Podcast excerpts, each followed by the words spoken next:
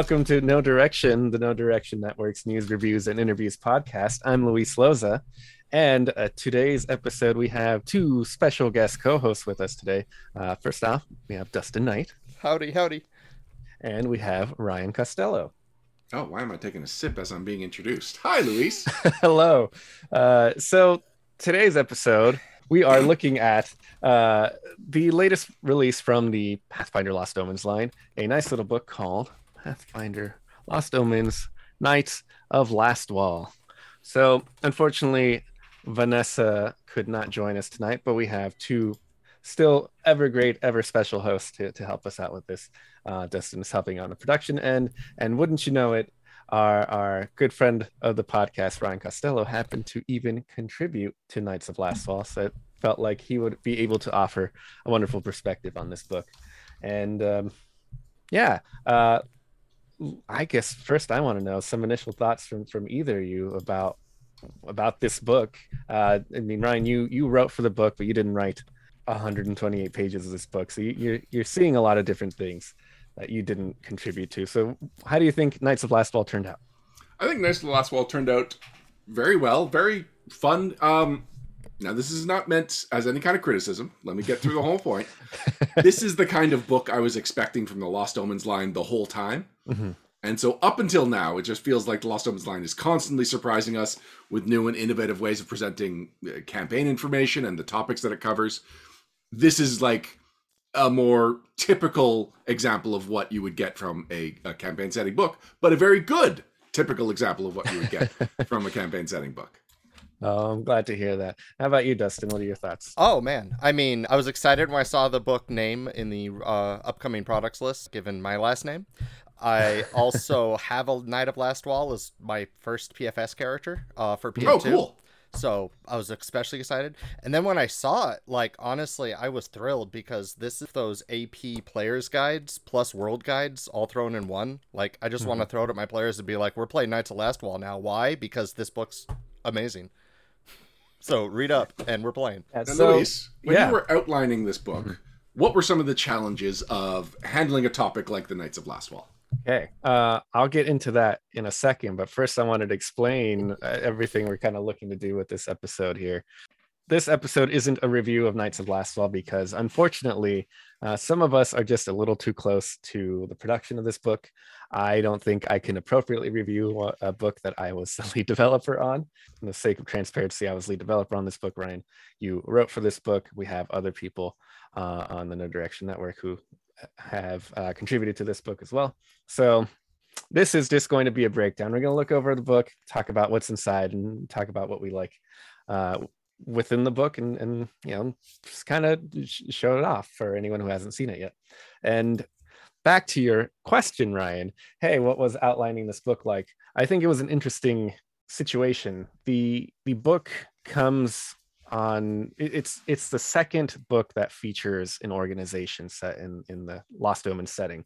The first being the Pathfinder Society Guide, and the Pathfinder Society Guide felt like a no brainer, just because literally it's the name of the game is Pathfinder. You know, the organization is the Pathfinders. You got to do a book about them. And there's a very storied history about Pathfinder Society. If you haven't been playing since first edition, or if you have and haven't been playing a bunch of society games, you may not know what's up with the Pathfinder Society. So we saw that as a great opportunity to kind of collapse a bunch of, of history and, and, make it a lot easier to, to understand and, and, get a feel for this organization. Knights of Lastwall are kind of on the opposite end of that, where they were a brand new organization in 2e didn't really have much written about them so this was meant to be the definitive look at the organization. So it, there was a lot of work with both figuring out what little bits of information we had throughout the setting already and then fleshing out a lot of ideas in advance. Um, ryan you got to see the outline. There was a lot of specific requests about hey we want to feature you know this type of npc or, or this type of group within the the organization or, or these items or this and that. So there was a lot of fleshing out being made even in the outlining phase that then was handed off to the authors to solidify more and, and expand more. Yes.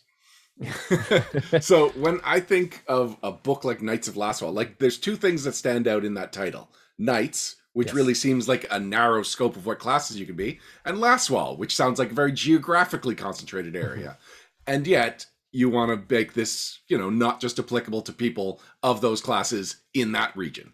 Yeah, absolutely. And that, that's the thing I think we tried really hard with this book to, to exemplify that the Knights of Lastwall is the name of the organization, but you don't have to be a knight. You don't have to be from Lastwall to join this group. You can be a wizard, you can be a rogue, you can be whatever class you want and be a member and you can come from wherever. And that's part of the, story being told here with the organization is that they're going wherever they can to grab whoever they can to help them out with their cause. Um, dustin you you you mentioned um, having a character that was already a knight of in, in organized play. How did you feel about the information that already existed for the knights up until the point when this book uh, came out I mean, there was enough to make the Regathian champion base that I wanted, mm-hmm. but after I saw this book, there's a lot of more class variety options here and more ideas, inspirations between both the artwork, the NPC write ups, and the mechanics to uh, really flesh out a full organization of everything from, yeah, casters to standard paladins to fighters to rogues to anything. Mm-hmm. Well, speaking of the art, can we talk about a couple of pieces of art, or I guess a couple of pages of art that really illustrate what we're talking about here? Sure. Sure. So let's start with the cover. Yes, uh, a, a, great cover. I feel. uh, I I think it's understated, but there's actually a lot more going on here than you mm-hmm. might expect. So it's uh, Calabrine Iomadar. Am I pronouncing it the way you pronounce it in your head? I say Iomadar, and I say Calabrin. So Calibrin. no, okay. no, you're not. Calibrin. It's Y N N E. Yeah, but it's a fantasy name, so you can say it however you want. All right. Well, I'm going to say it however I want. Congrats. Um, were I to close my eyes and you tell me to picture a knight of Lastwall, it would be exactly this. She's got ornate armor, very regal in presentation, mm-hmm.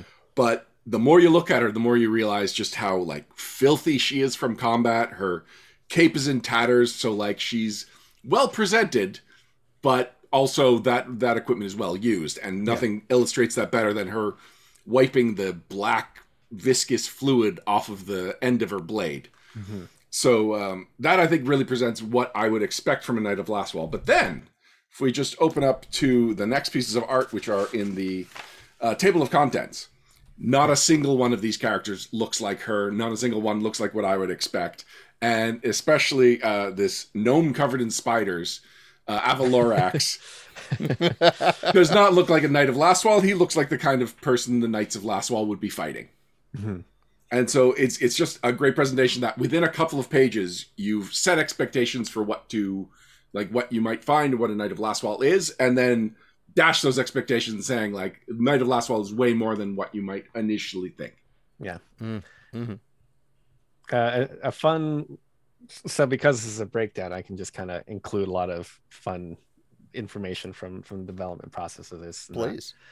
um, you better be fun. It, it's a it's a good commentary uh, but uh, the tables of contents as of late in in the lost omens books have had a lot of pieces of art featured uh, across the bottom.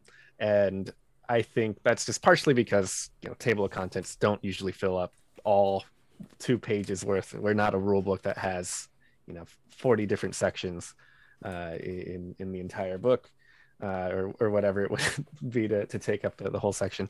But that means art gets to have fun and put art pieces that they like. But I also think I looking at this now, I realize, oh, they sure picked a dwarf and a gnome to to fit in most of the art without worrying about it eating up too much space in, in that that area. So they can show off some of the more full pieces of art without having to worry about like, oh, it's gonna take up too much space. It's just a fun little thing. Clever.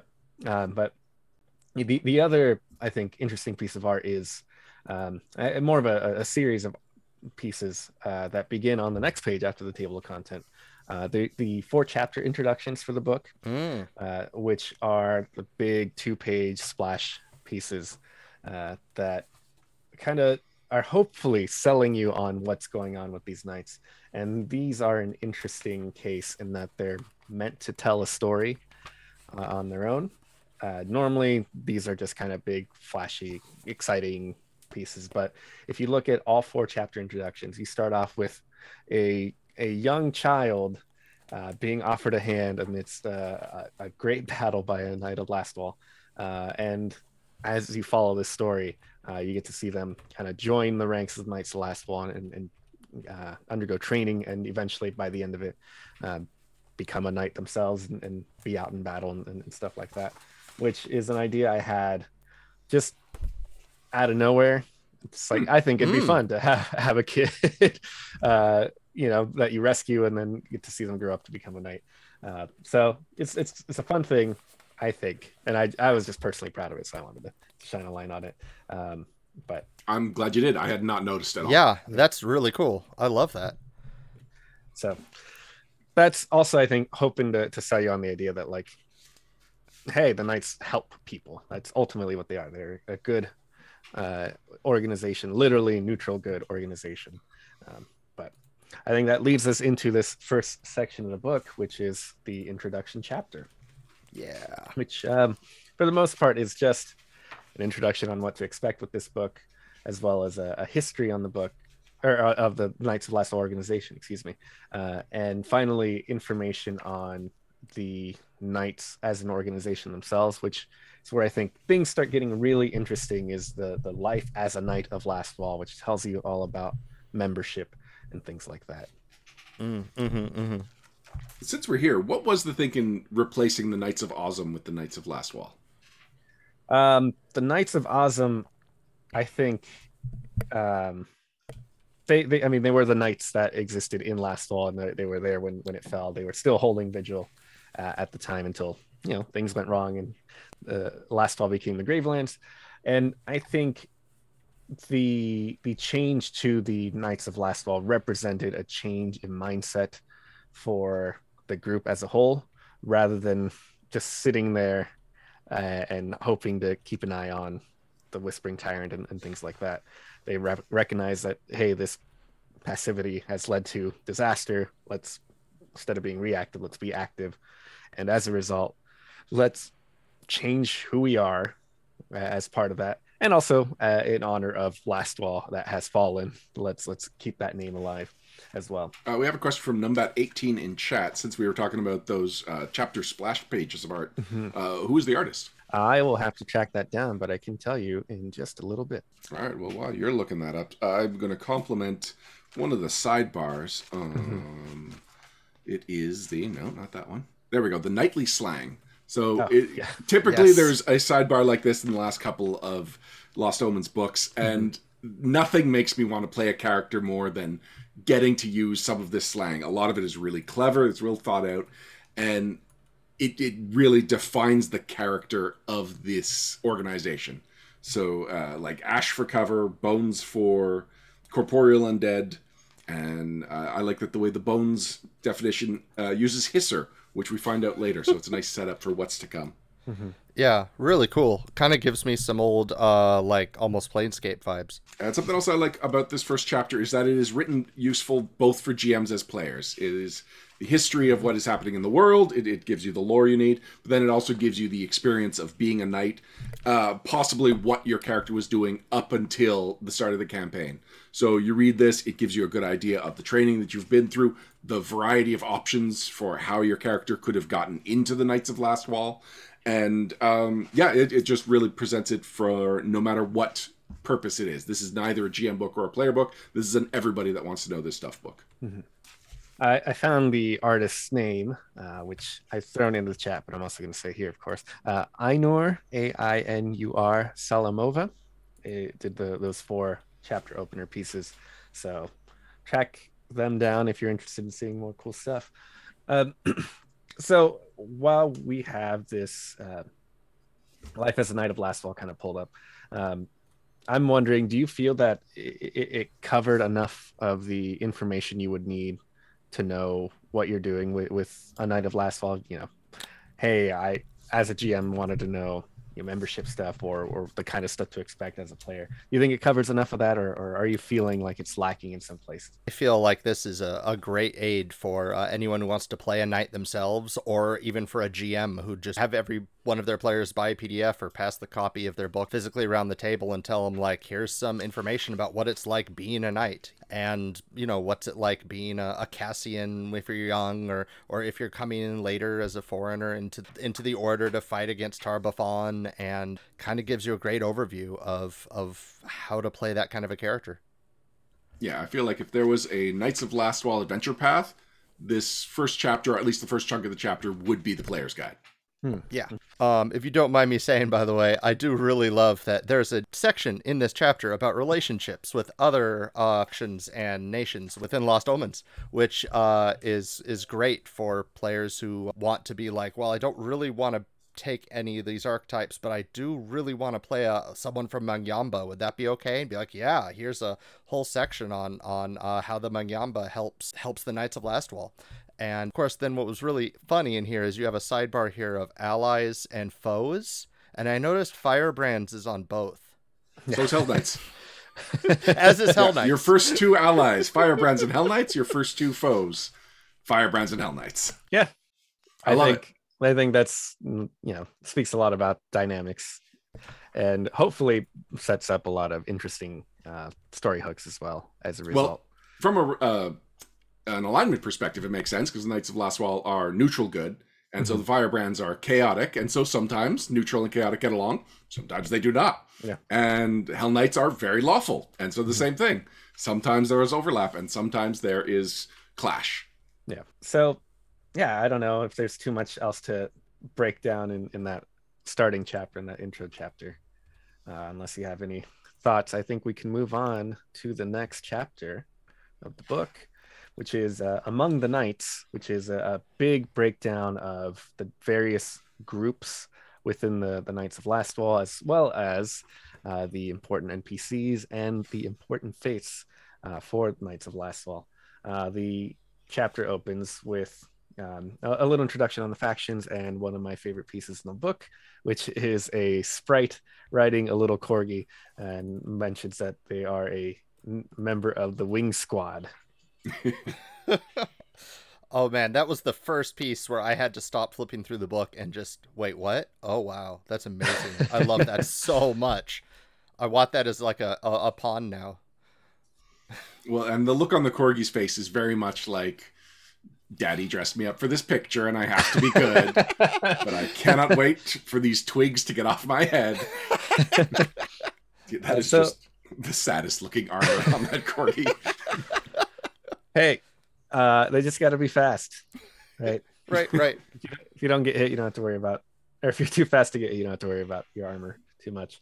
Uh, so the Knights of Lastwall break down into two major factions within the organization itself: the Shining Sentinels, which are kind of your knight in shining armor, and the Crimson Reclaimers, which are kind of your more vengeful kind of strike team style of, of knights, which they each get I don't know, like four, I think four pages, pages. each. Yeah, a, a fair yeah. amount of information, which is I think uh, hopefully fleshes out a lot of them. Of those two, do, do you have a preference between the, the different groups?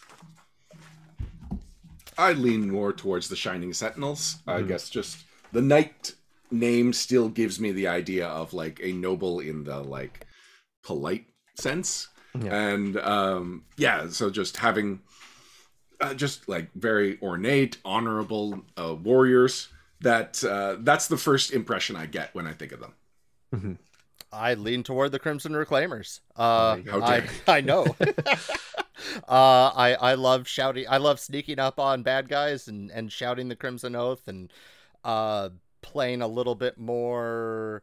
Uh, I don't want to say clever, but less chivalric. Uh, because it's necessary sometimes, especially against hordes of undead who don't care how honorable you are as long as you're tasty.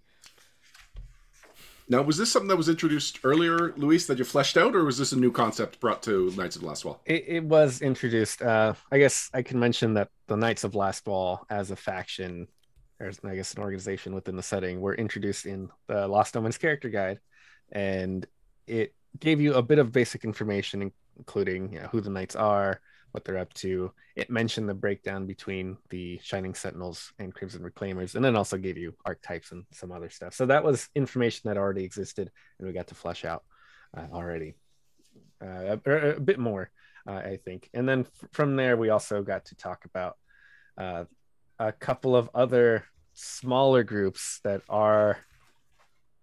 I'd say bigger than your typical adventuring party, but not so big that they, they're considered one of the major factions within the organization. Um, and it includes some stuff that you wrote, right? Yeah, this is probably the majority of what I wrote for the book. I wrote the Charcoal Battalion, which was um, the remnants of the Iron Fang Legion, or like a portion of the Iron Fang Legion, was donated to the cause. And most of the backstory there is just talking about how the knights got the the message saying like, "Hey, we're going to send all these hobgoblins to help," and the knights were kind of like, "I don't, I don't know if we want this help." Um, but you know, then the uh, the the general of the Iron Fang Legion convinced them.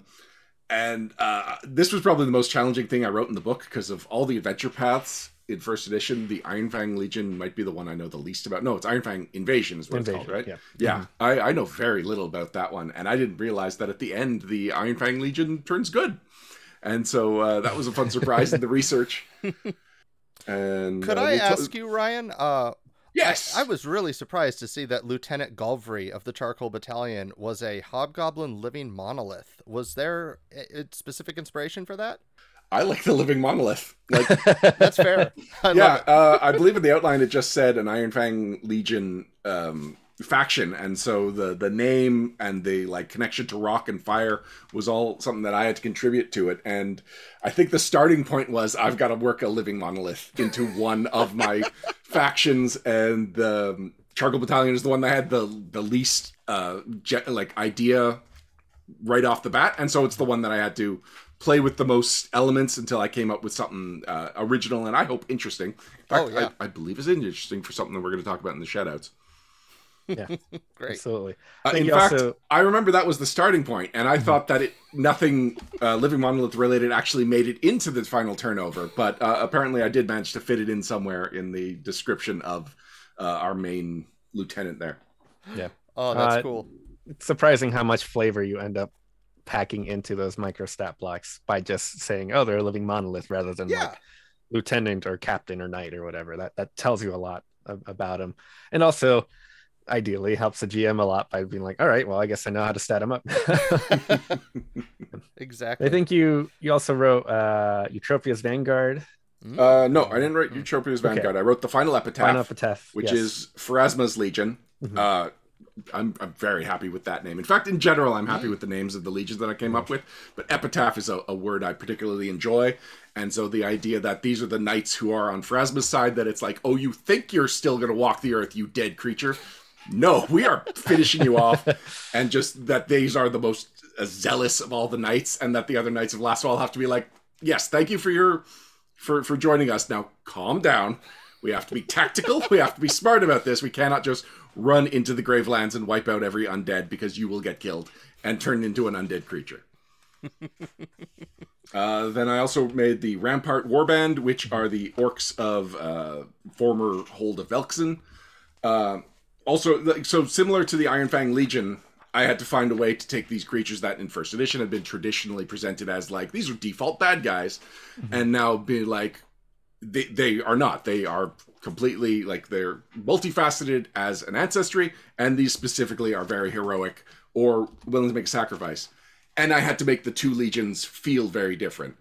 So I really like the idea that the the Rampart warbands are the orcs of Belkzen that were like they're protecting us from this undead legion. We're okay with that. We're going to do everything we can to make them safe because a lot of what was written in first edition about the uh, relationship between Belkzen and Lastwall was that Lastwall was so busy with uh, keeping Tar-Baphon locked up and, and managing the undead that the orcs would like take advantage of that and they would do these strikes and they would move the border up and up. And so uh, the Rampart warbands are the orcs that were like, stop it! We need them. We all benefit from what they're doing.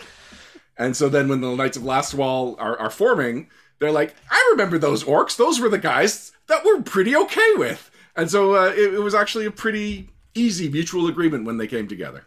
Mm-hmm. And then I think my favorite of the factions that I wrote was the Vulture Knights. Um, vultures are extremely important creatures for Earth's ecosystem. They eat carrion, they control disease, and yet we always cast them as villains in cartoons and stuff. And so I was like, no, heroic vultures. That is my goal here. So they're the Eagle Knights, but they're the Eagle Knights that are fighting undead, and they specifically use a giant vulture that circles around the, de- the dead carcasses as vultures are known to do, and they're using this tactically so that they know that if he's circling here, that is the area that I have to worry about the undead, and then they can swarm in. Um, I, I just I I was that one just came out fully formed as soon as I knew there was an Eagle Knight faction, and uh, I'm I'm glad that like you basically left it as I turned it over, Luis, which is always exciting. Well, I mean, the Vulture Knights, I think, were probably my favorite of the ones that you, you provided. I just thought it was such a brilliant idea to use vultures. Like, well, of course, they're going to be able to find undead, you know, just walking food very easily. uh, so, yeah, I, thought it was great. And also thought it was a great um, kind of subversion of your typical. I mean, there's already a, a number of subversions of your typical knight in shining armor with with the charcoal battalion uh, and uh, the rampart warband you know again they, they were ancestries that were presented as generally evil first edition we're already trying to shake that up by shaking that up a bit more with making them a part of the good faction and then vulture knights i think again vultures like you said are not presented as good very often so just shaking that up even more and and it's just interesting and fun and also i think helps sell the idea that at this point the knights of last Wall are taking anyone who helps and as long as you're furthering the cause they don't care what you look like or, or uh, anything like that just just get the job done and do some good out there Exactly. Did the Vulture Knights have to pay extra to get from Andoran all the way up to uh, Last Wall? Pay extra Like, Because of it's the, already uh, fairly expensive. No, because of the oversized carrion. Ah. I like that a lot. yeah um dustin uh, are there any of these uh, smaller groups that well- you had a particular fondness for Yes, well, in addition to the ones already mentioned, uh, I was very pleasantly surprised to see the Dozen Roses. Uh, Mhm. Any more lore about Grey Maidens, I'm I'm all on board for. Uh, I have friends who are very inspired by them, and uh, I love to uh, see their faces light up when they uh, get a look at any new content uh, about them. And there was a Yeah. great illustration I showed earlier of that. And uh, the Velamus Scholars, uh, I was really happy to see that. They're uh, the Magaambya, uh, kind of sending some people there to help us support with supply chains and magic, developing magical equipment. Uh, and uh, I was happy to see a Gnoll Spellsinger be their go-to uh, kind of organizer. Mhm. Uh, I mean, it's. I think it's no surprise that the dozen roses exist in the book. Um, Hmm. If you looked at the cover, you would see that we have three main authors listed on the cover. We have multiple authors, but because of their contributions to the book, uh, together they wrote over half of the book. Um, you know, I think it was something like 60 odd pages of the book were written by just these three authors Jessica Catalan, Ron Lundeen, and Isabel Thorne. And I think Isabel has um, made it known her love for the uh, Grey Maidens and, and stuff like that. And she very much was like, I don't want to write this entire faction, extra faction thing, but let me write the the Grey Maiden faction that you're mentioning, and then leave the rest to whomever. Um, so Ryan got to come and cover some of those, and then uh, one of the other authors, Alistair Guzman, got to cover the, the rest. So while I'm mentioning all these authors, let me just say the rest of the names. Uh, we had Banana Chan, Katina Davis, Ianara Natividad, Aaron Roberts, and Ashton Sperry on a great team for a book that I was uh here here's some more developer commentary. I was just like unsure about how much I I was gonna like the idea of this book. I thought, okay, we're going to be doing this in a way that lines up pretty well with Book of the Dead. yeah, I guess let's do Knights of Last Wall. There wasn't much enthusiasm on my part, but as I was writing this outline and fleshing them out and getting ideas about what these knights could do, how they work, and bring other people in and, and kind of turn some of the ideas of a, a, knight faction on its head, I got a lot of excitement, um, and ultimately, thus, ultimately, when when I saw everyone's writing come in and, and finally got to develop the book and put it all together, it was you know I ended up loving the faction so much more than I, I ever thought I would. Nice. Nice. Yeah. Uh, after these groups, uh, all these shining sentinels and the like, we go into our notable figures. We talk about important NPCs that are uh, important members of the Knights of Lastwall. They they range from, you know, your leaders of these factions to uh, even the kind of more on the boots or on the excuse me boots on the ground uh, style like um, people who are fighting out there or um, someone who's doing the animal training uh, of the different mounts and stuff there's a lot of different uh, individuals here uh, ryan i think you covered um, calibrins i right? do yes i cover our co- i cover our cover girl Yes. Uh, how was writing a character that already had a profile in Legends? How you had exactly. I just, I, I, almost felt guilty that I was paid for this because I just took what was written in Legends and made it shorter. There's a little bit of new information I add, but honestly, not much. Like it's, uh, I think anything that I knew that I added was stuff that I'd seen elsewhere in the outline and knew mm-hmm. that wasn't mentioned in Legends. And so, just mm-hmm. for consistency across this book, I added that. But yeah, for the most part, uh, it was it was fun to write such a significant character to the faction, but it was very easy.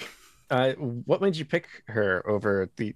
You had a, a number of people available to you uh, at that time, and, and what, what was it about uh, Caliburn that that drew you to her in terms of? I'd like to write her, or was it just oh? I well, don't remember. A... it might have been that there weren't that many NPCs left anyway. Yeah, she might have been the last one. so well, yeah, uh, I have no great insight here. Uh, oh, this is just some writing that I did for you. That's totally fine. That's sometimes the job, right? Yeah.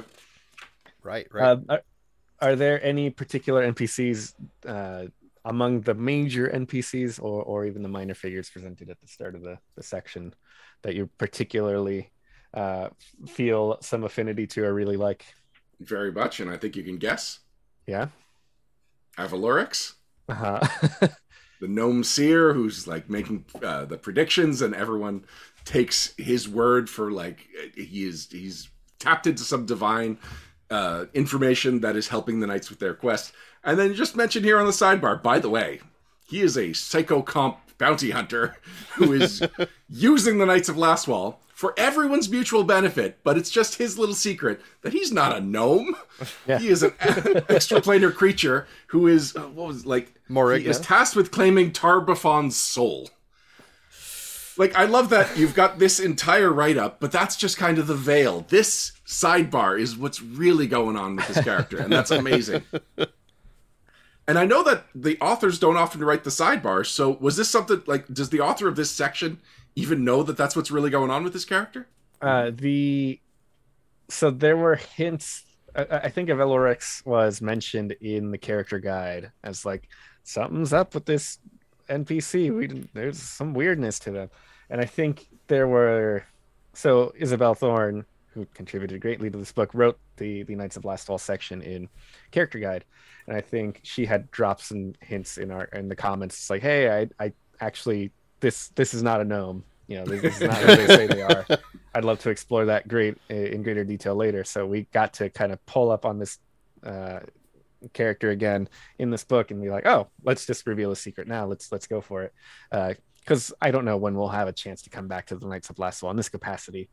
It's, and then if we do, you know, it's probably in the like some Tar-Baphon related content Avalorix would, would probably sit on the sidelines of the sidelines in, in such a story. So like trying to reveal that in the middle of, of, some kind of adventure like that would be kind of out of nowhere. Yeah. So, you know, hey, let's give the GMs a secret or the players a secret. You know, if there's some players that know this secret, uh, that that makes an interesting hook and, and connection to the Knights of Last Wall, where they have to help keep that secret and stuff like that as well. But yeah, we, we knew about it.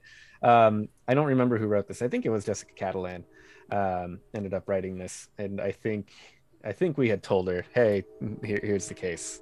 Just just reveal it. Go ahead."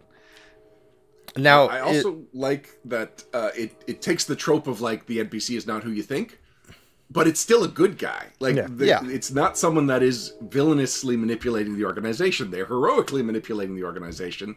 They just have their reasons for being in disguise. So you're saying that Avalorix is secretly Spider Gnome? Yeah. He's not a gnome. Okay, Spider Morrigna.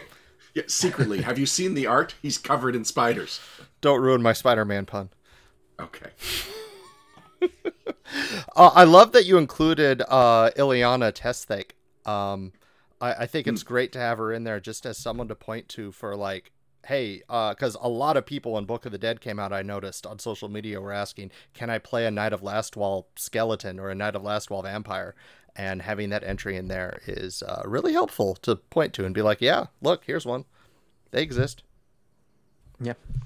And th- there's some information at the, the start of the the book where it was talking about membership and stuff like that. and About how if you try three times, they eventually let you in because of your persistence stuff. So, you know, if there's a, a good undead out there that wants to be recognized and wants to join up Knights of Lastwall, I think I mentioned a, a skeleton that comes back to life that died uh, when Lastwall fell, but wants to keep their vigil and, and, and their their oath going, and you know, co- comes and joins the Knights.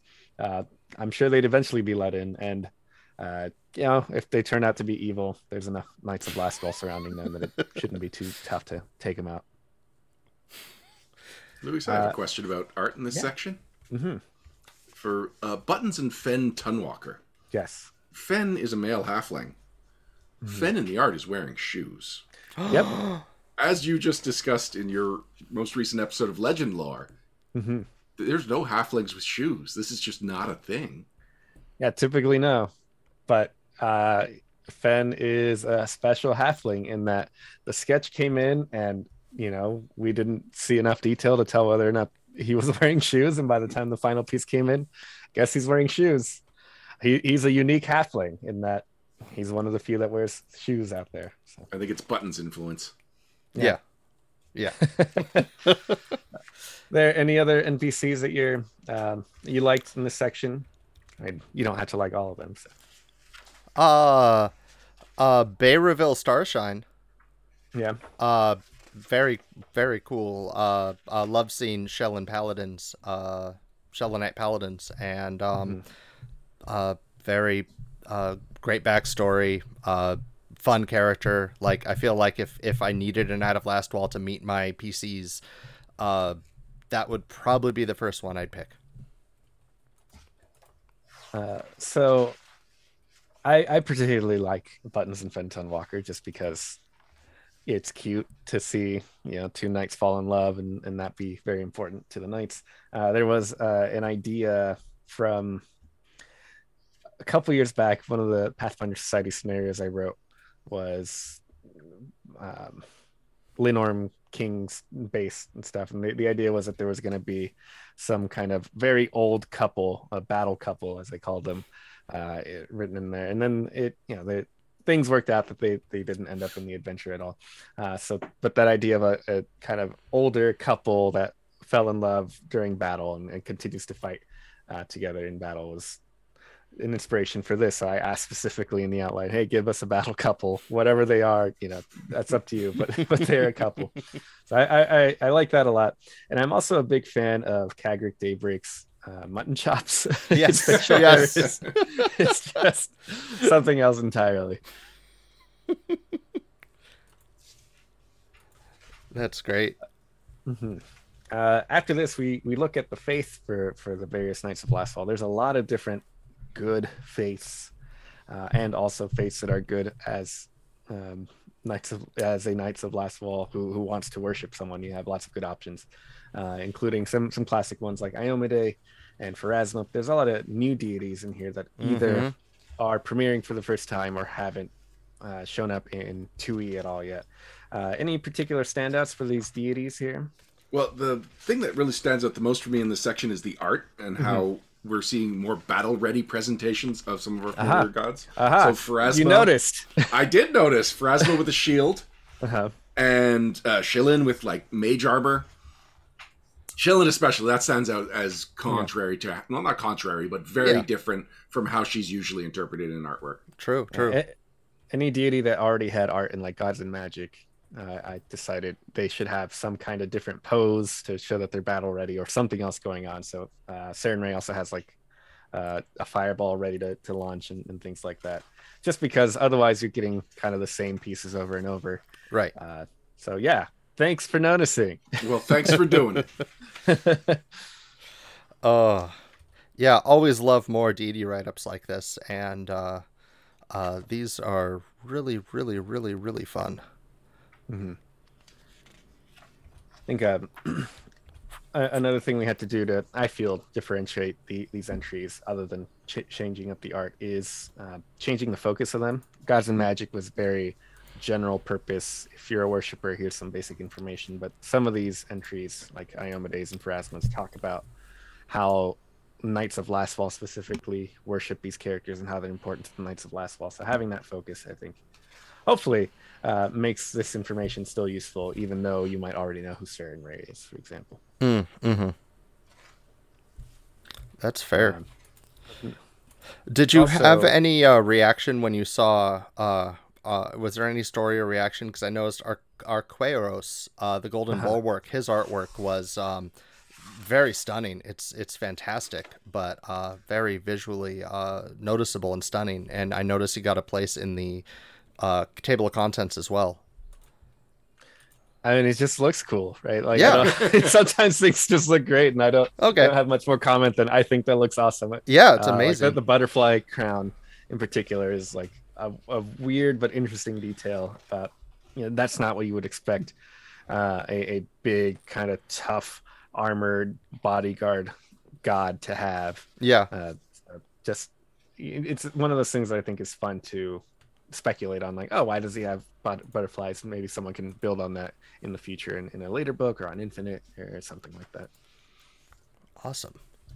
So um, includes a number of pantheons, which are kind of a, a, a thing that uh, I think Dustin, you know pretty well about Yes. pantheons. Yes. Uh, just taking some of the gods presented here, mixing them into a, a pantheon, or, or other ones that that make a lot of sense. So uh, I, I think uh, there's some that include gods that aren't featured in this book, but are still kind of important or, or helpful uh, as uh, gods for worship, like Gozreh or, and, and Desna uh, are featured as part of one of these pantheons. So yeah, just a lot of options if you're looking to be someone who worships a god or, or, or follows some kind of faith as a knight of Lastwall. Mm-hmm. Mm-hmm. Uh, there's even a good sidebar here on how to make your own pantheon uh, using the other gods presented in this book or expanding upon the existing ones. Mm-hmm.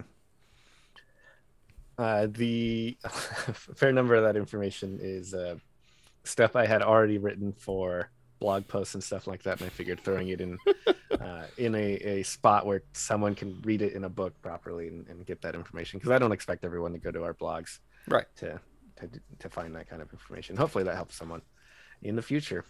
Uh, and then we come with uh, come to the depending on who you are the, the most important chapter of the book with, with all the new rules options here, including the other contribution from Ryan, uh, some backgrounds.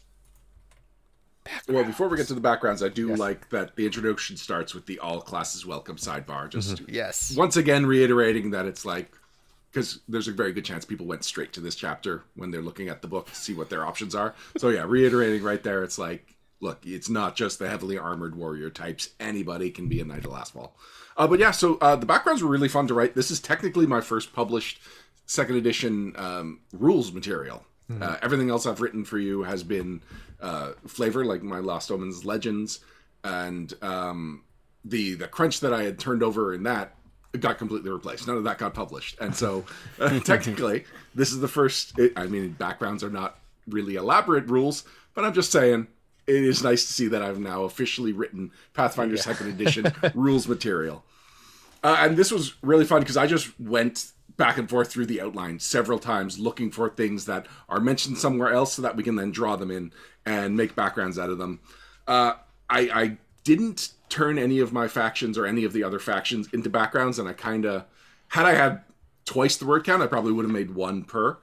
Uh, but because I couldn't do one for everyone, I didn't do anybody, and instead I focused on uh, other concepts like you were mentioning how if you uh, apply three times to the knights, you get in, and so that became a rare background, relentless dedication. Uh, I liked. I've got a background, or I, I- there is a background both for people that are in favor of the Crimson Oath and people that are super suspicious of the Crimson Oath. Uh, sorry, the Crimson Reclaimers. Uh, really, not much else to talk about here. It's it's Uh, I- backgrounds. I I, think they're good. They're fun. How much fun did you have uh, coming up with the title for Once Bitten? I, I know you've said that's a play on words, but it's also like it's it's a good like that expression is good for what someone Yes, who is a it- knight of last uh, of uh, last wall like experienced before getting into it. Uh, My as much as I like the name of it, my favorite part of that is that uh, you got bit by an undead and you didn't become undead either through medical intervention, luck, or misunderstanding how undeath spreads.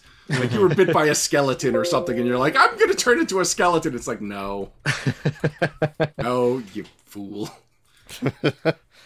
Yeah, that's actually was my favorite background in this uh What's Bitten. Oh, I liked it for the flavor. Then I reread through them again for mechanics and I'm like, "Oh wow, another background for battle medicine. Awesome." Oh, and it's my favorite background flavor-wise. Great. Flavor. Good job, Ryan. Bitten. uh, the the book then goes into uh, expansions on existing archetypes, uh, which is a, a n- not necessarily brand new tech uh, tech, if you will. Um, Pathfinder Society guide took existing Pathfinder Society archetypes and added new new archetypes for them.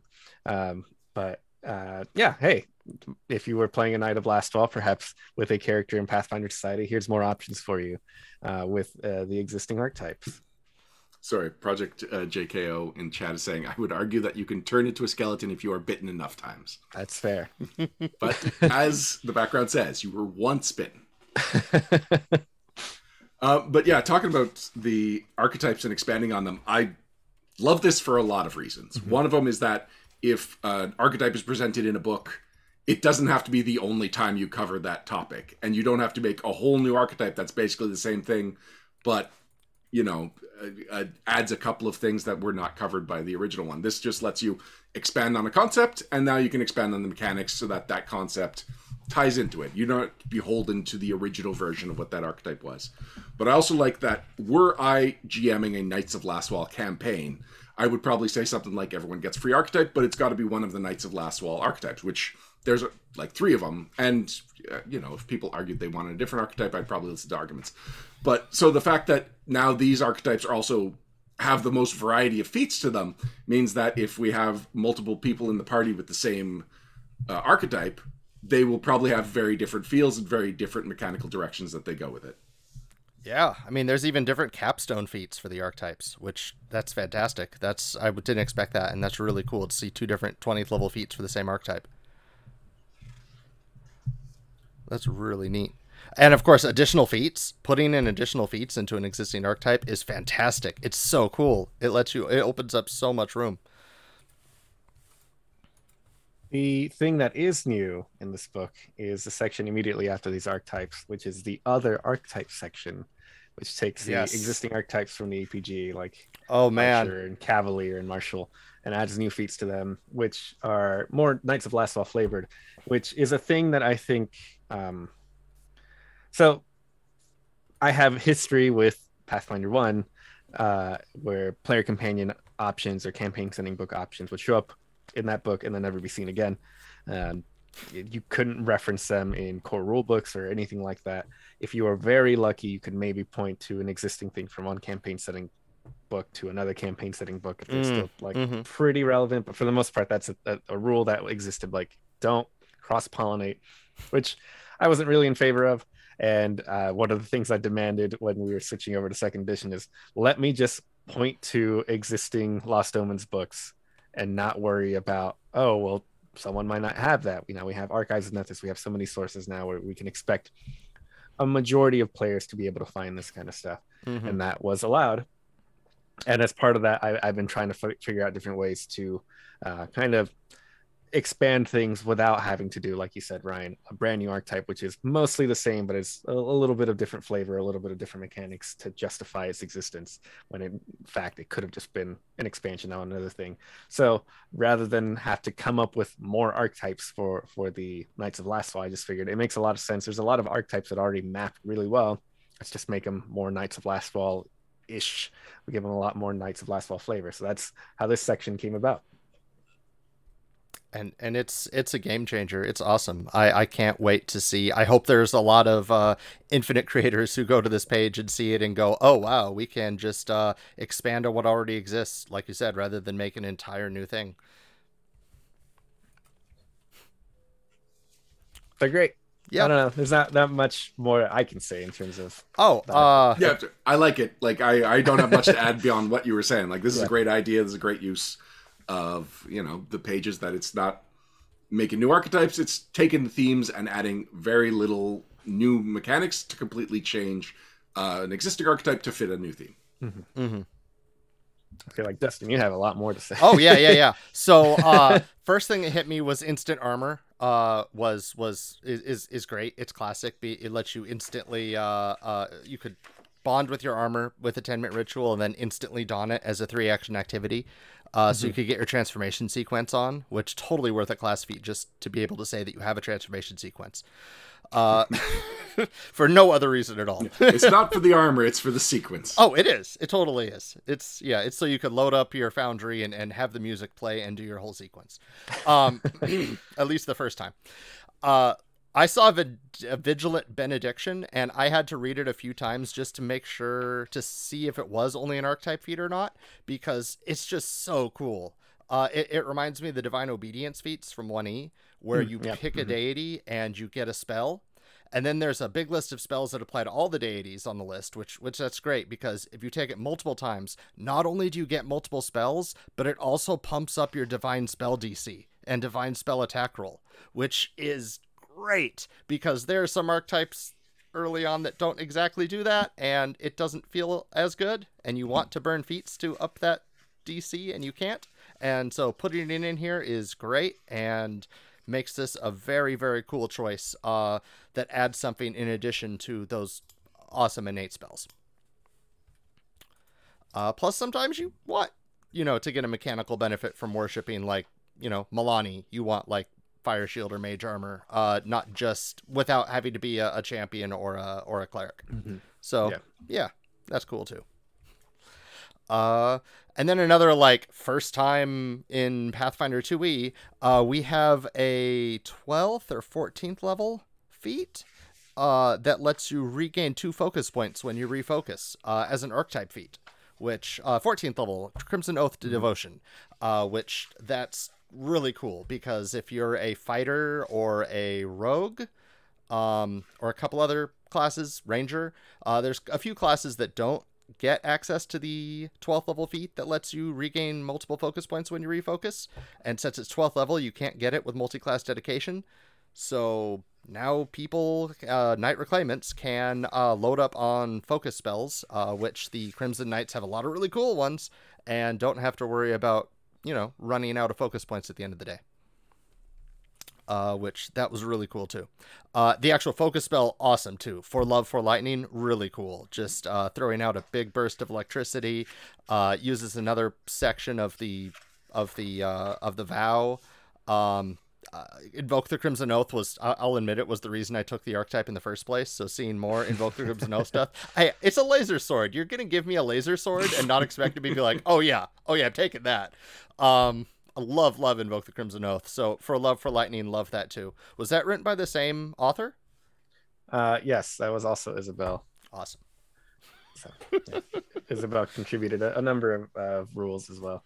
Um but she didn't contribute to the next section, which I think this was Jessica Catalan, which was the knightly training, where there's much like the idea with the archetype expansions, there's just expansions for existing classes, right? Yeah. Uh, rather than it, it just makes a lot of sense that sometimes you know maybe you don't take an archetype, but you're still a wizard who's a knight of Lastwall, and you get some extra little info, uh, extra little abilities here and there, and that's what these feats represent. So there's just a lot of flavor and and, and uh, possibility for any class. I would hope.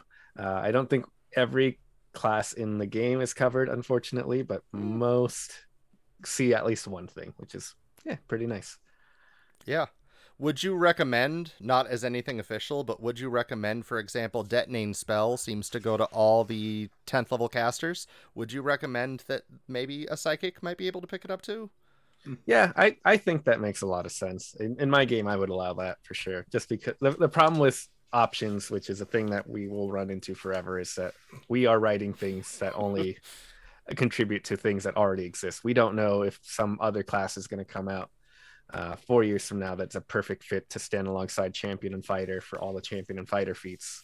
You know, we we, we kind of assume that GMs, uh, at least in home games, are, are free to, to do that kind of stuff. Unfortunately, society play is a different hmm.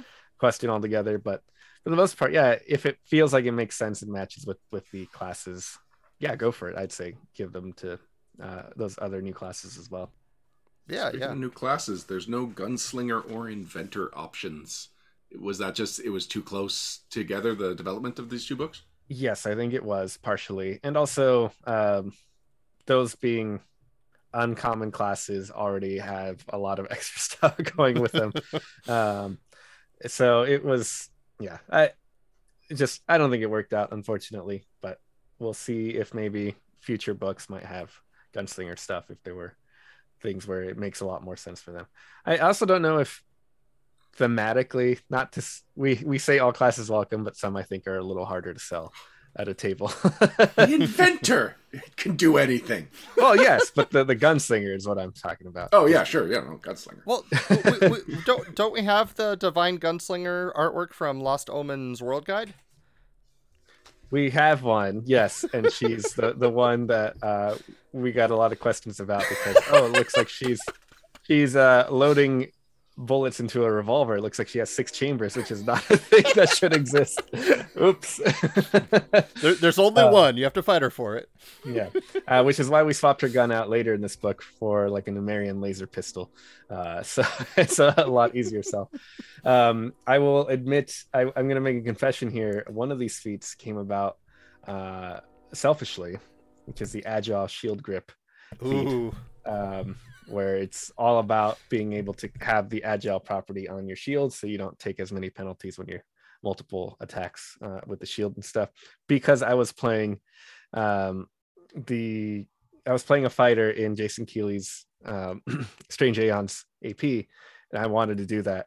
So i just asked mark hey could we Mark being uh, Mark Seifter being the lead designer for this book. Hey, could we include a, a feat like this? Yeah, yeah, sure. Just type it up. I think we have space for it, and added it in with the hopes that, but by the time this is published, I'll be able to use it on my character.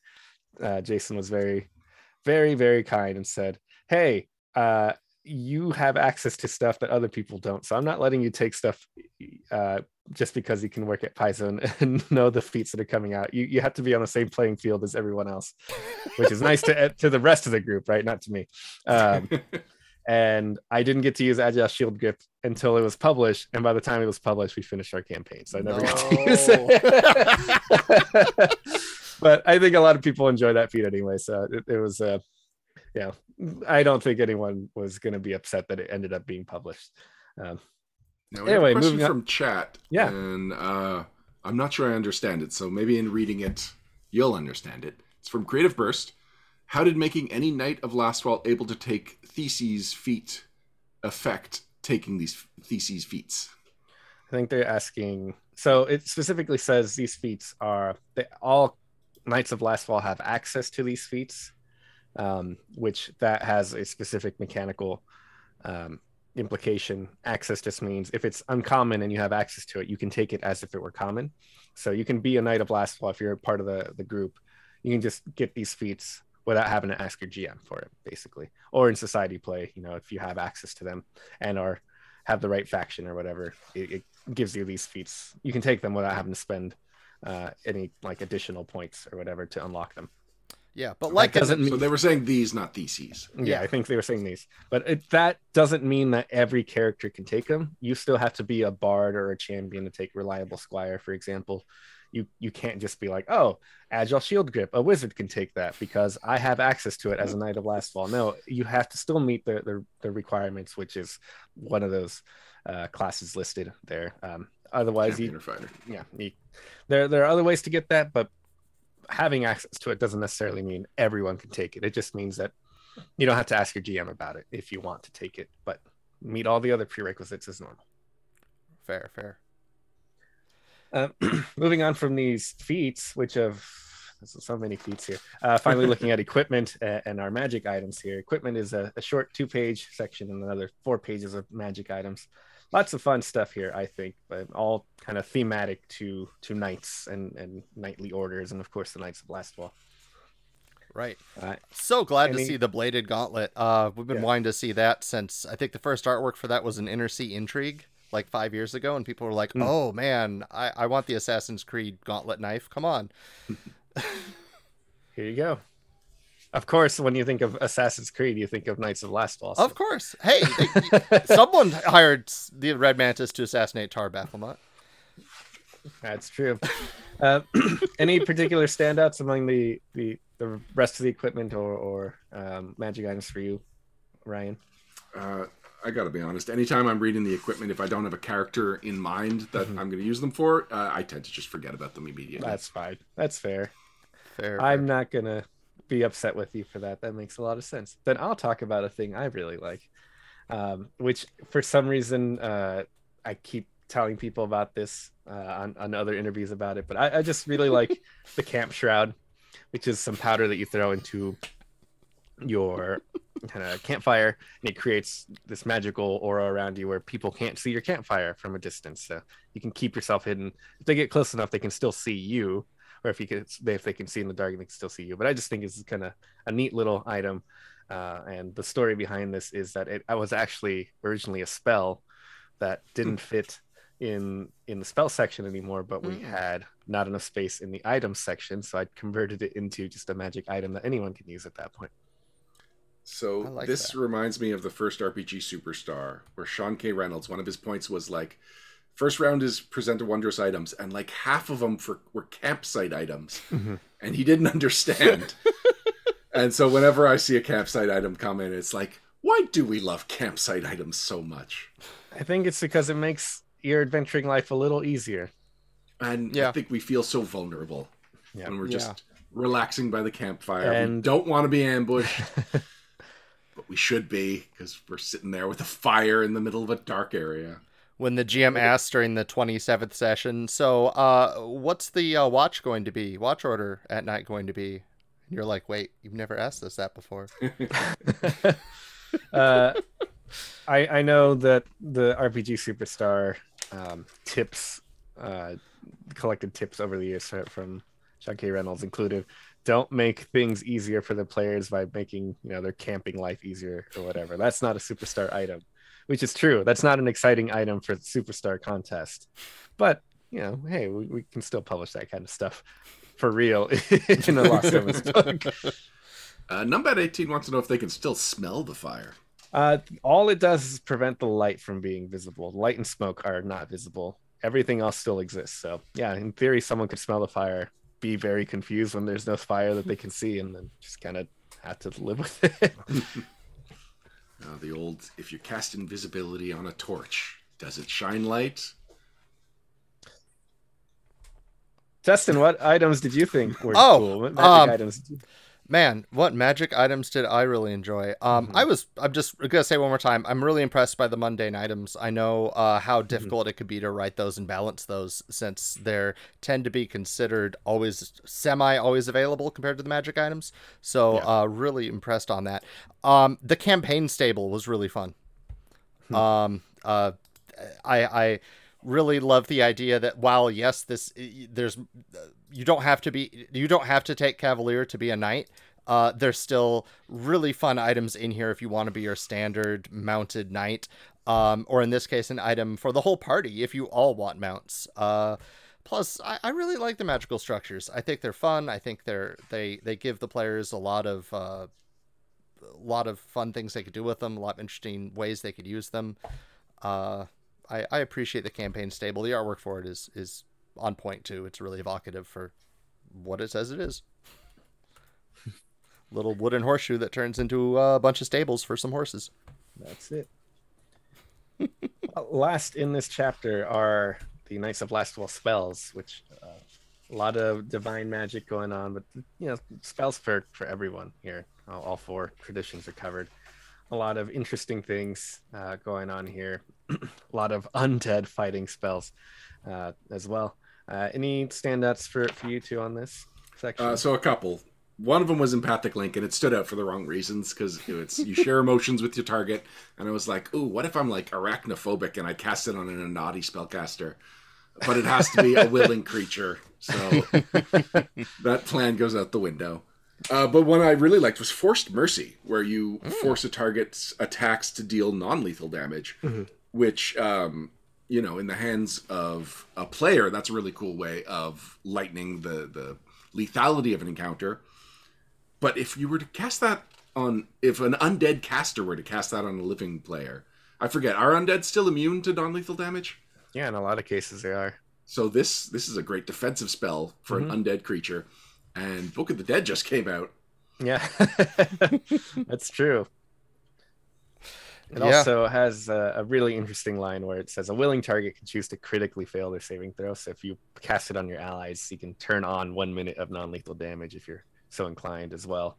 So you can use oh, it. because they ignore the penalty. Oh, this is such a multi-purpose yeah, spell. you can use Yeah. it for your party. You can use it on an enemy as well. So there, there's a lot going on with it. Yeah. Wow. Yeah. it's first level spell, so a lot of people get used to it. Yeah. Yeah. There's a lot of neat spells like that that you're not uh, 100% sure what you're going to do with it, but you know you're going to use it and you're going to love it. Like uh, Synchronized Steps, giving everyone a reaction to stride. Or, uh, yeah.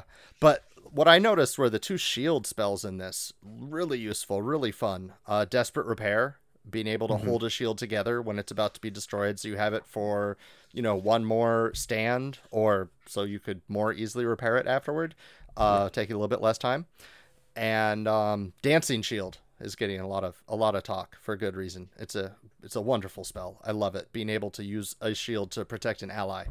Uh, I want to load up on a bunch of explosive shields and and throw a dancing shield on them, but uh, really so cool. actually, I know that in second edition there is like a lot of uh, like hand economy, we could call it, where it really is. Th- th- there's creatures with multiple arms don't get a lot of benefits for that, and there's very little options that allow you to act like you don't have something in that hand, even though you do.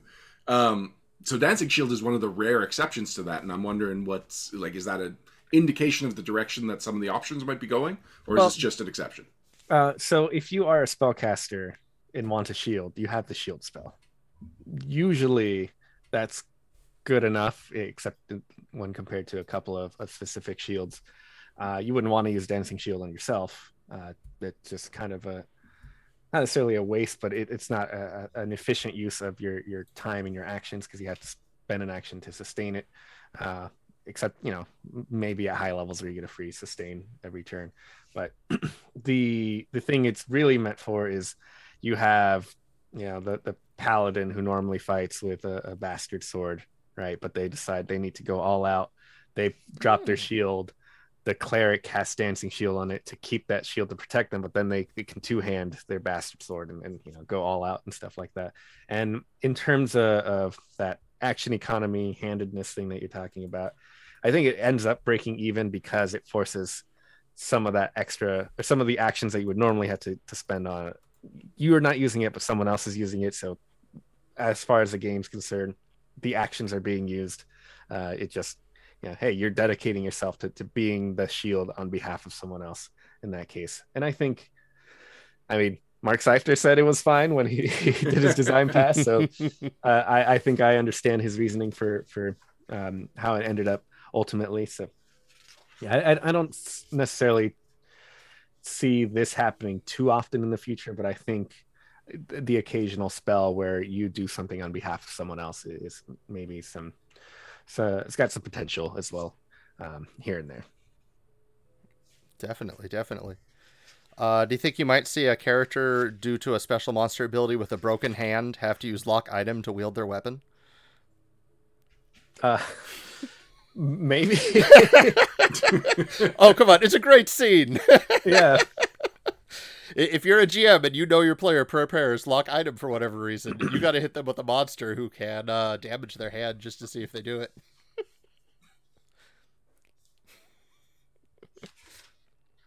oh man, uh, dividing trench is really cool too. Uh, I love seeing you know whole spells, spells that could reorder the battlefield, rearrange the battlefield, spells that make you want to print out special maps you could bring to the uh, scenario and throw on the table are always kind of fun.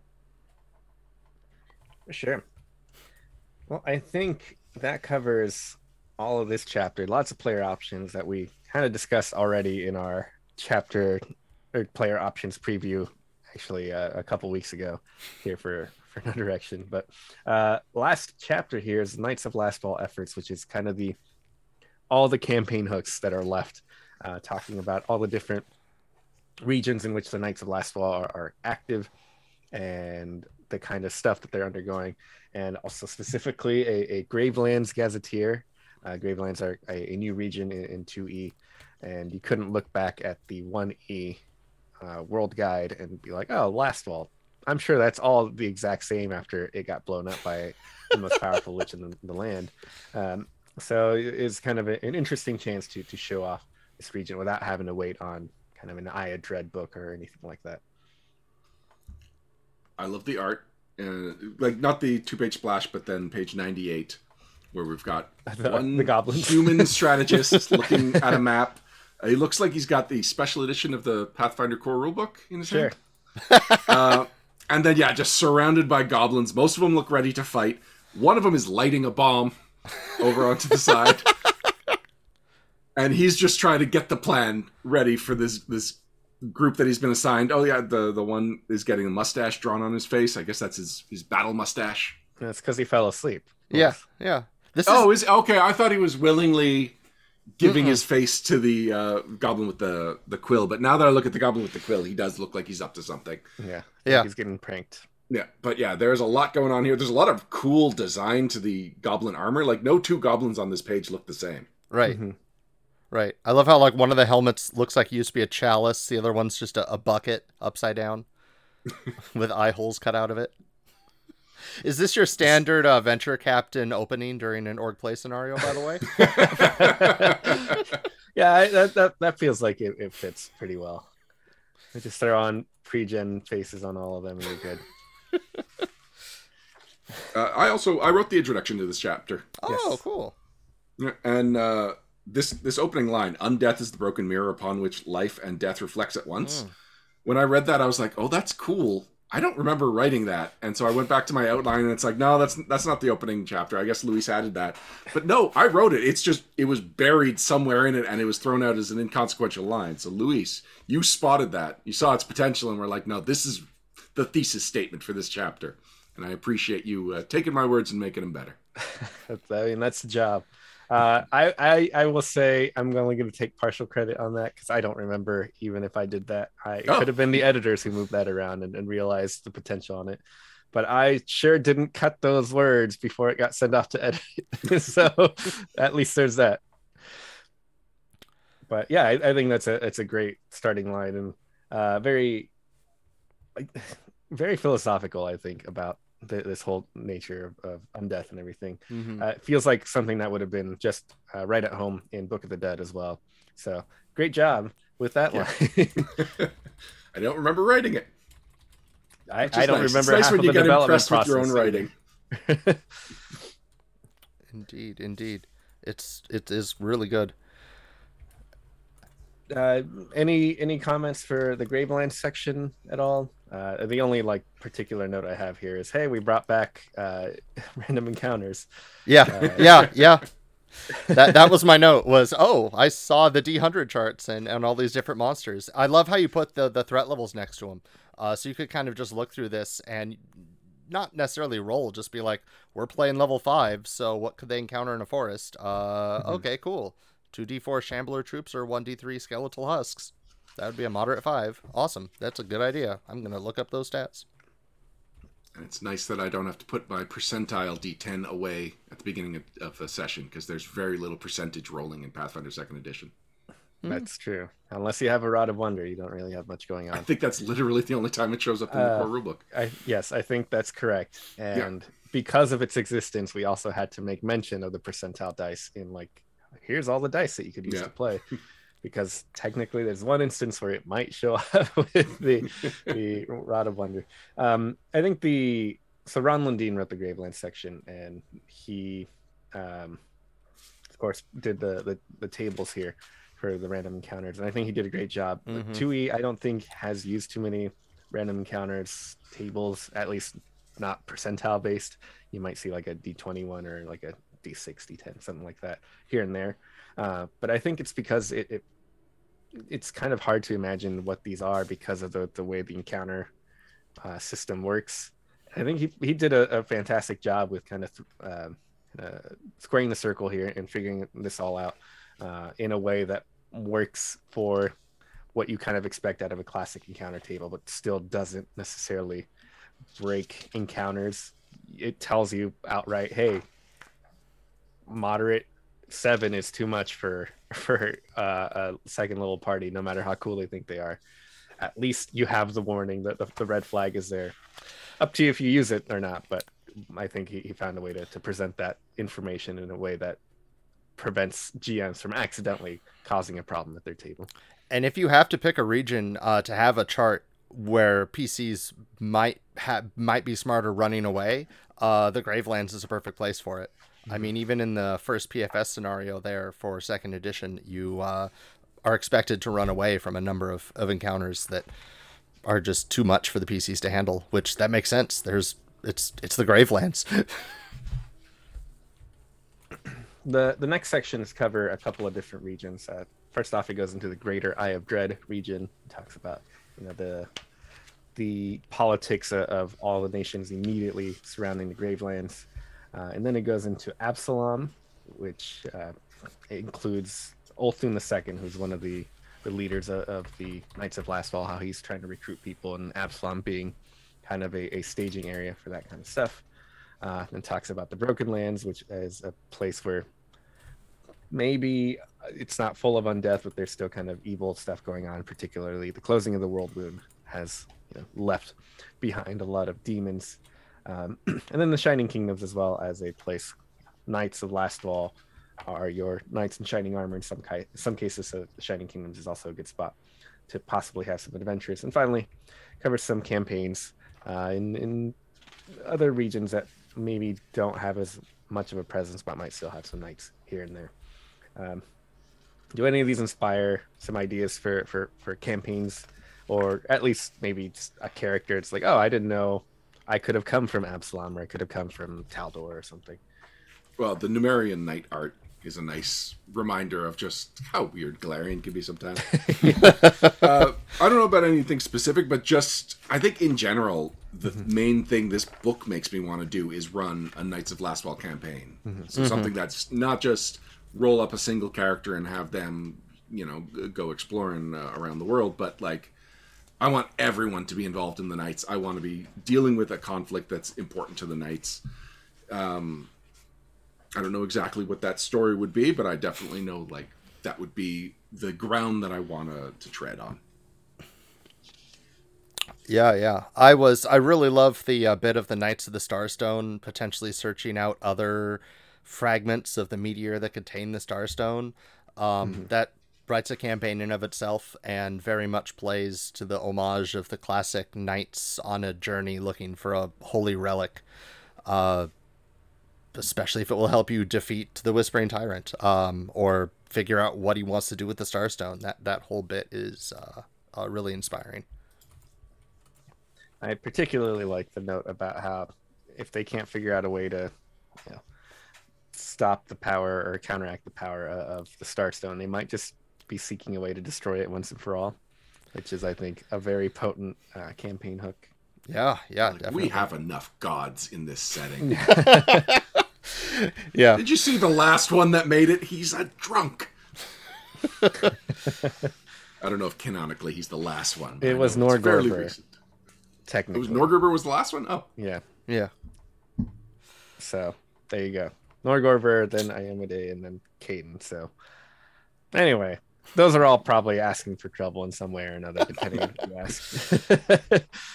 um, so that's it. That's Knights of the Last Wall broken down. Uh, a lot of book here. Uh, I think a lot of interesting ideas. Like I said, the process of creating this book helped me find a, a big love for the organization.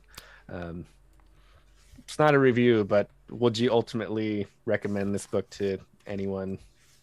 I would. So, first of all, if it's something that just, if you're interested in the topic, it's absolutely a book you should get. Mm-hmm. But it's also a book you can get with confidence that you will use a lot of it, even if you're never running a Knights of Lastwall campaign or even playing a Knight of Lastwall. Because you may have noticed that when we got to chapter three, which was the player options, we very rarely referenced the Knights of Lastwall themselves. At that point, it just became there's a bunch of cool options in here that could apply to multiple different characters.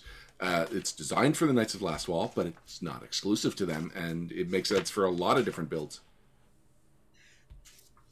Uh, I would also recommend this to anybody uh, who uh, is thinking of themselves writing a campaign book. Uh, it it the layout, the, the the way the information is presented in such a way really makes it uh, easy to to be inspired to run a campaign, uh, to uh, kind of have a setting book. If anyone out there wanted to write a, uh, Adventures in Arcadia Pathfinder Infinite book, um, this was a great uh, potential layout for for how you could kind of set it up with like here's the NPC, here's the region, here's the NPCs, here's what's life there for everybody, and here's some really cool mechanics that absolutely push the limits of archetype design in Pathfinder E. 2e.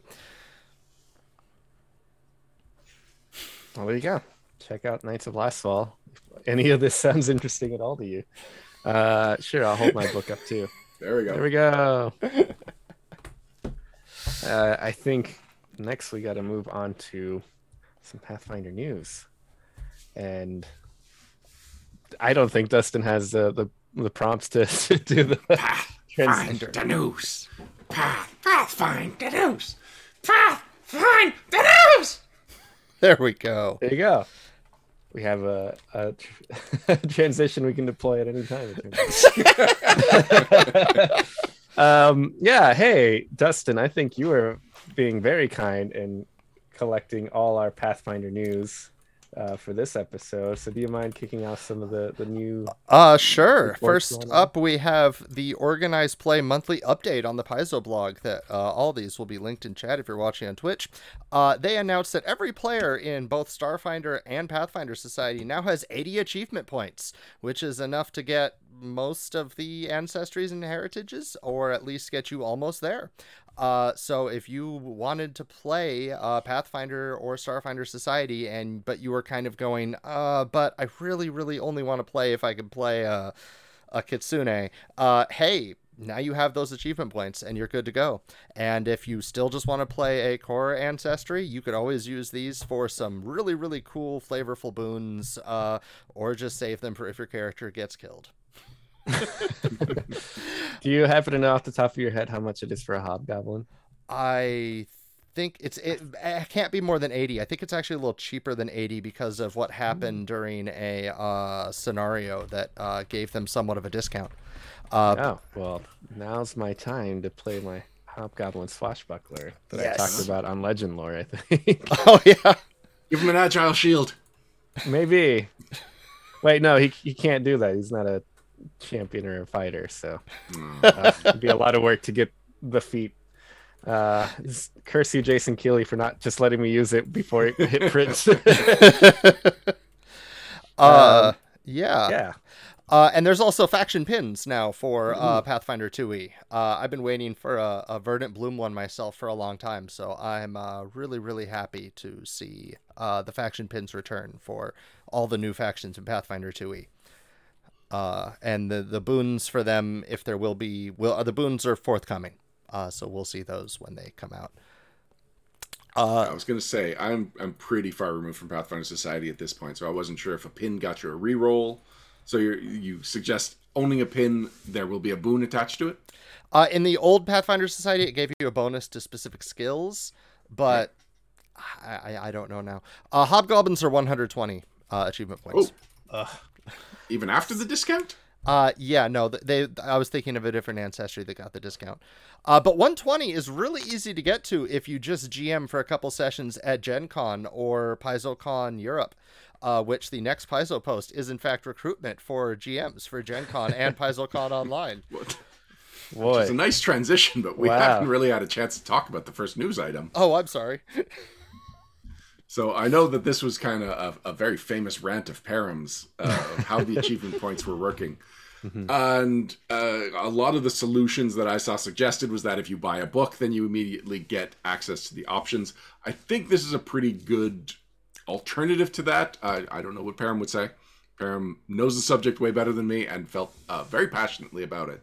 But I think at least now, if you're brand new to Pathfinder and you, you get excited and you buy a handful of books and then you get home, you don't have to have that disappointment of finding out that none of the options in a particular book, usually the Lost Omens books, are not available to you yet. Uh, yeah, 80 points is it's a nice start. Uh, yeah, I'll leave it at that. Yeah. Yeah. Yep. Yeah, and it's it's enough for pretty much it's enough for a lot of things. It's enough for I think most of the uncommon ancestries I'm seeing here. Uh Just not the one Louis wants. sorry. that's all right. Uh and if you GM an AP, uh you could get credit for that as well. That's Oh, another Louis, have you ever jammed an AP? Uh, boy, have I. I Yeah. can- I wonder if I can get retroactive credit for having been part of eight campaigns. You can play all the hobgoblins you'd want. just ask your GM to submit and uh you'll be good to go. Mhm. Um, yeah. And yes, and the alternative would be, of course, to uh, GM at a major convention gets you a whole mess of points. And PaizoCon Europe 2022 and PaizoCon Online Europe 2022 and GenCon Online all want volunteers. Yeah, PaizoCon Europe got announced at PaizoCon, and it's like right after Gen Con, right? Uh, it is August 18th to 21st. So Yes. Later that few month. weeks It after. gives you a couple of weeks. Yes, it does. And uh, all the information is there on the blog as well as the uh, interest form, and for both of them, which is not a complete. You don't. You, you won't be penalized if you sign up the form and then go, oh wait, I can't make it. So if you're interested at all, go ahead and sign up.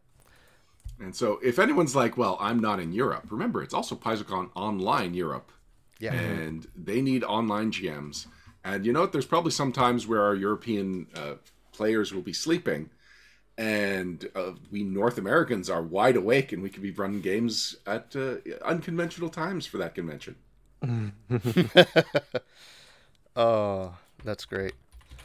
Uh, so the next bit of news, uh, we had a really cool Meet the Iconics blog that everyone's been talking about by Avi Kool. It is Mios the Avi. Thaumaturge. Avi.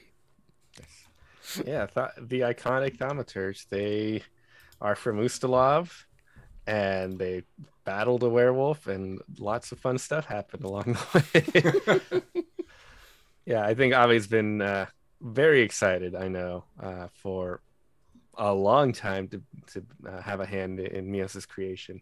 Um, I think they were tapped for some of this stuff as early as the deciding of what the uh, iconic thaumaturge was going to look like. Uh, Mm. Avi, I think, had um, at least they were being asked about like um, potential backstory and stuff like that. Is there pretty early on, so uh, getting to see that finally come out, I'm sure is exciting for Avi.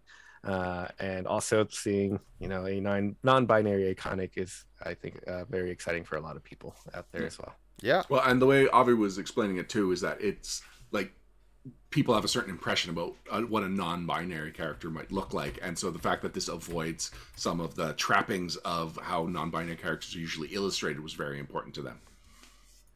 I'm also very curious because the Thaumaturge is the class that just collects items. Like, I have no idea what this character like. How much of that is just stuff piled on top of them? Like, where does where does the thaumaturge end and just the stuff begin? Only Wayne Reynolds knows. Yeah. and you know Wayne Reynolds knows. Wayne, Wayne probably has elaborate information on each piece uh, uh, on on Mios's gear at this point. It's interesting if you ever get a chance to talk to Wayne or, or, or read some of his um, breakdowns of, of, his characters. He puts them on Facebook or sometimes on the Paizo message boards. They're just so interesting uh, and lots of great information that's I don't think anyone would have known unless Wayne happened to put it out into the world. yep. And uh, uh, if you like uh, Avi's uh, iconic and you someday want to tell them how much you like it, uh, you could become an editor and work for them at Paizo because there are editing positions open, and uh, anybody who's interested, even a little, should uh, apply and check it out. That's it. I love the idea that the only way this person can think of to give off that feedback is to get a job as an editor so that maybe they'll be able to tell them in person. I needed a transition. yeah, I know. I, I know exactly how we got there. Uh, but yeah, like uh, I I've talked a lot about how much I love the Paizo editors. The Paizo editors are unsung heroes of the entire process, and uh, you too could wear the cape of the editor if mm-hmm. you are qualified. And I am I am I remembering wrong? This isn't even like there's remote options, right? The position uh, yeah. is currently remote if you're a resident of the state of Washington or Indiana. Correct. So uh, right now, I know Paizo it has things set up in such a way that both Indiana and Washington are available for remote work. That might even change in the future. I, I don't know for sure what any plans are coming down the pipeline or if the union is working on, on any of that kind of stuff as well. But for now, that those are the positions. But there are actually two editing positions. So if you felt like you didn't have a chance, that's not true ever. You can always apply, and I think uh, should should do so. But now you actually have twice as much of a chance as before because there's two slots there, uh, and you can join what I consider the greatest team in RPGs. I not talking about you know the Pathfinder, the Paizo team. I'm specifically talking about the editing team at Paizo, wow. who are, are, some of my, my my favorite people in the entire world. Um, great times, and actually, I think this has reminded me hey maybe now's our chance to finally have an editor on to talk about editing at paizo for Know Direction sometime uh that was a thing that ryan has tried to do a couple of times well uh, uh, at last year's gen con we got to have an hour long conversation Perram and i with uh with avi and it really mm-hmm. was an yeah. amazing conversation yeah. Mm-hmm. Uh, so that is available on the site if anyone wants to go into the the con recordings, Gen Con 2021. You'll be able to find it in there. But I, I also encourage you to get some editors yeah. on the podcast. I think uh, I know a few people at Paizo, so maybe I can talk to the right people uh, and get maybe Leo Glass, who's the, the managing editor in charge of the team on, or or maybe bring Avi back, uh, something like that. It, it'll be great. It'll be a chance to, to talk about that. Uh, we'll see. I'll talk to, to Vanessa and everyone else and see what we can figure out in the future. I'm just saying, hey, the editing team rules. You should try, try to apply if you're at all interested. Even if you don't get the job, I think if you're interested in editing, you'll end up learning a fair amount from the process, right? You'll you'll have to learn about even just the little things about what you want to talk about on, on your resume or application and stuff like that. That I think is just always helpful experience, even if you don't get much further than that. I think trying is, is, is still going to get you a lot um, th- there's actually a news story, Dustin, in your outline that got skipped, and that is that there's been some additions to the Paizo leadership team. Uh, oh, oh yes, yes, yes. Yes, this, this happened very recently. yeah. So uh, Ray Kong and Maggie Gallagher mm-hmm. or Gallagher were added to the leadership team. Um, I, I don't know if I've met either of them, but I know uh, at least Ray comes highly recommended from anyone mm-hmm. that has worked with her. Um, just exactly the kind of manager you want to have in your department. And so now they're they're on the the leadership team. Now that she's on the leadership team that is just sounds like a great person for the job. Not to undermine maggie. I just don't know her and i don't know her reputation as well. But uh, ray kong specifically is someone that it's been flagged and brought to my attention as like that is an excellent person to be promoted to this position. I know there was a lot of excitement when this this hat this information got out internally got out it was announced internally oh no uh, leaked uh announced leaked internally, a press release um and, and, yeah just a lot of excitement and i know there's a lot of excitement around maggie coming on board originally as director of oh director of people. I forget the exact title that Maggie had. Uh, was basically head of HR and now is moving up even further to hopefully help um, the the company in, in, a with with more capacity at that point. So lots of excitement and it's great to have um, just more people on that leadership team having a lot more perspectives as well. Maggie is the vice president of people and culture. Thank you. And Ray is the vice president of technology. There you go. They've gone from directors to vice presidents. Good for them. Awesome, awesome. Uh, in other news, and I didn't put this in the thing because I it slipped my mind until right now. Uh, mm-hmm. June first, Aaron Shanks tweeted out that there will be a Pathfinder and Starfinder Infinite uh, celebration starting August fifteenth to August twenty eighth, and that's all I know about it. But that's exciting. Yeah, I think a lot of people have been. I think it feels like Infinite's been slowly picking up steam.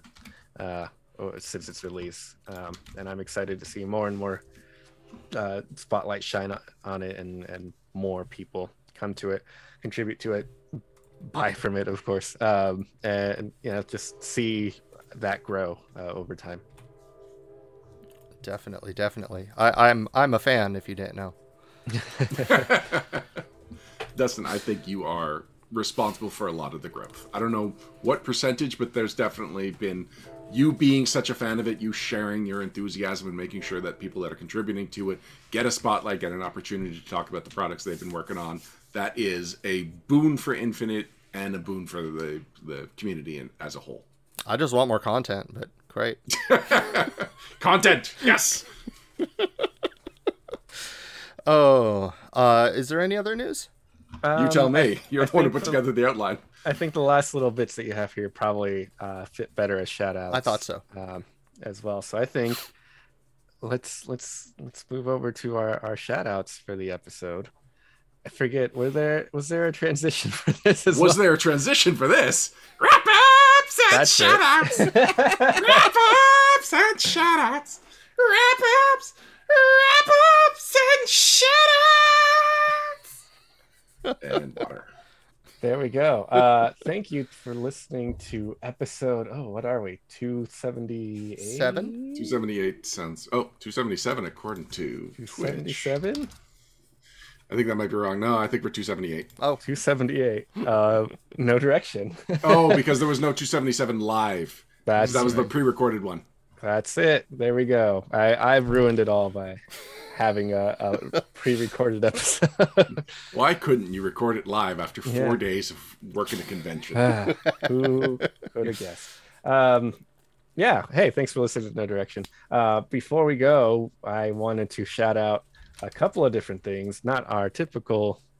Uh, hey, we're going to tell you some cool stuff. First, I want to shout out the Know Direction Network itself. Know Direction Podcast.com has a lot of great blogs and, and information and news always available at any time. Lots of great shows, um, including uh, adventurous legend lore, uh, a lot of Starfinder related stuff like digital divination, and of course, uh, the flagship Know Direction. You can always find episodes that you've missed there. Um, of course, it also has a link to what has been touted as the chillest Discord server ever on the internet, uh, the Know Direction Discord server. Uh, there's a link on the homepage there that you can join up, come chat with anyone about whatever you want, be it Pathfinder, Starfinder, any other games, or just whatever. It's a, it's a great place to hang out and uh, meet people, talk with us directly.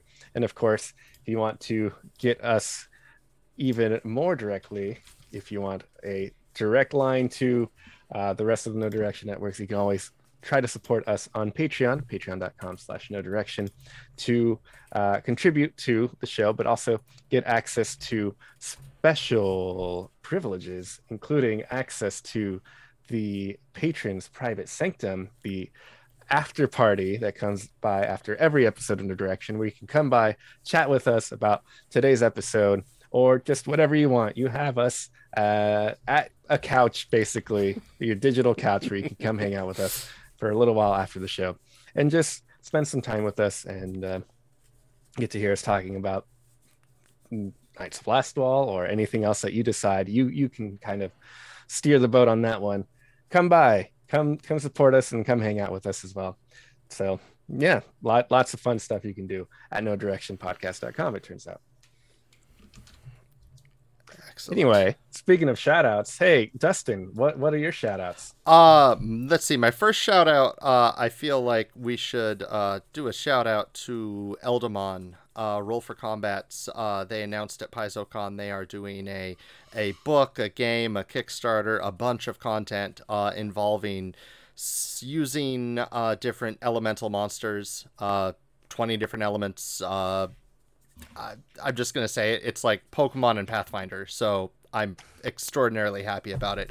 Uh, I I am shocked with how bold they've been in there, just saying like, yeah, it's Pokemon. It is absolutely Pokemon for Pathfinder. Exactly. Uh, I mean, you could say it's Jade Cocoon for Pathfinder. Or Digimon. I don't know what that means, but I know what Pokemon for Pathfinder means. uh, yeah. So you could you could check it out at Eldamon. Uh, no, it's not on eldamon.com. Uh, well, you could check it out of the post that I will link in chat uh, as I quickly look up where a better link to it. You could probably. Oh, no, it will be on eldamon.com. Uh, there will be a, a playtest there. Uh, yeah, eldamon.com forwards you to their mailing list, and then you could get it, become a part of the playtest and uh, check it out and uh, see if uh, it's the kind of thing that interests you. Uh, I noticed that you had here on this list a thing I wanted to shout out. So I'm going to get to it before you end up accidentally beating me to it, and then I have nothing to shout out, which is the the Dice Will Roll podcast. Hmm. Uh, they're an actual play podcast that particularly uh, very um, queer focused. Uh, I know a lot of the players uh, are part of the queer community. Lots of good stuff going on there, but particularly they just launched their Fist of the Ruby Phoenix campaign. Episode one went up, I believe, today, um, and I'm very excited for that. Partially because you know, hey, supporting a, a cool podcast, uh, great actual play, great people, pretty fun. Uh, I think Fist of the Ruby Phoenix is a cool idea for a campaign, and I am particularly interested in listening because hey, I wrote the first adventure of that campaign, so for once I have an AP where if people start playing it, I don't have to wait for them to get to book four or five before I start hearing what they did with my stuff. I can start hearing it right away. So I'm excited to hear that. So if you're interested in actual play uh, of Ruby Phoenix and you know me maybe haven't found one that you're interested in or you just want to hear more people playing this campaign go check out dicewillroll.com and check out their campaigns or you can check out their previous campaigns i think they were also doing uh, extinction curse and um, kingmaker a conversion of kingmaker mm. to 2e uh, previously so lots of uh, great content there as well if you're interested in pathfinder 2e anyway sorry to, to jump the oh, gun oh, hey no ryan problem. what was your shout out for the all right i got a few episode? here so first of all Digital Divination has lost a co-host. Mm-hmm. In case you hadn't heard, Ron Lundeen has left Paizo and has joined a new company, which he actually announced today is Wizards of the Coast, as yeah. I, I believe some people speculated. And uh, just by the nature of the job, he won't be able to support a uh, another company's role playing game while he's working for Wizards, and so he's had to step away from Digital Divination. But uh, John found a replacement co-host without having to miss a single episode. Jason Keeley, longtime Keeley. cast member of the adventurous uh, actual play on Know Direction, and of course a uh, staff member in the Star Chamber, working on Starfinder at Paizo. He'll be rep- uh, he'll be taking over the co-hosting duties with John starting Thursday, so starting the day after this releases as a podcast, and you know a couple of days later after this live recording.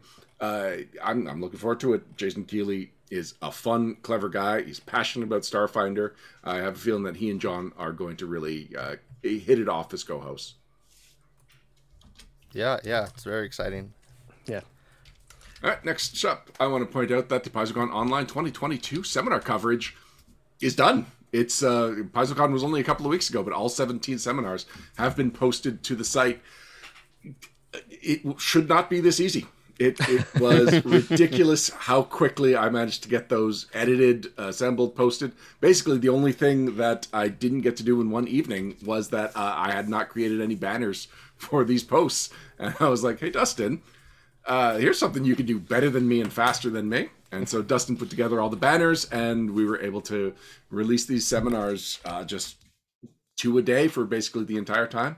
So now, if there's any of the PaizoCon Online 2022 seminars that you missed and that you're interested in, and that you want to be able to listen to at your, you know, convenience, rather than having to log into Twitch or on YouTube, where they're both available from Paizo's official uh, channels, uh, you can go to knowdirectionpodcast.com, go to the convention coverage. Oh, actually, I gotta, I gotta update some links because uh, anyway, if you go to Con Recordings, PaizoCon Online 2022 by the time this goes up as a podcast, all 17 pod uh, seminars will be linked properly in that section. Otherwise, you're just to have to go uh, to any of my Now You Knows and click on the links, and uh, you can find that in the news section.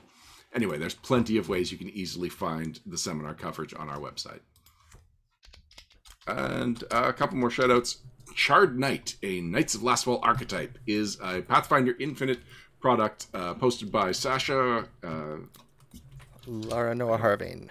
Thank you. I, I just realized that I have never said full name.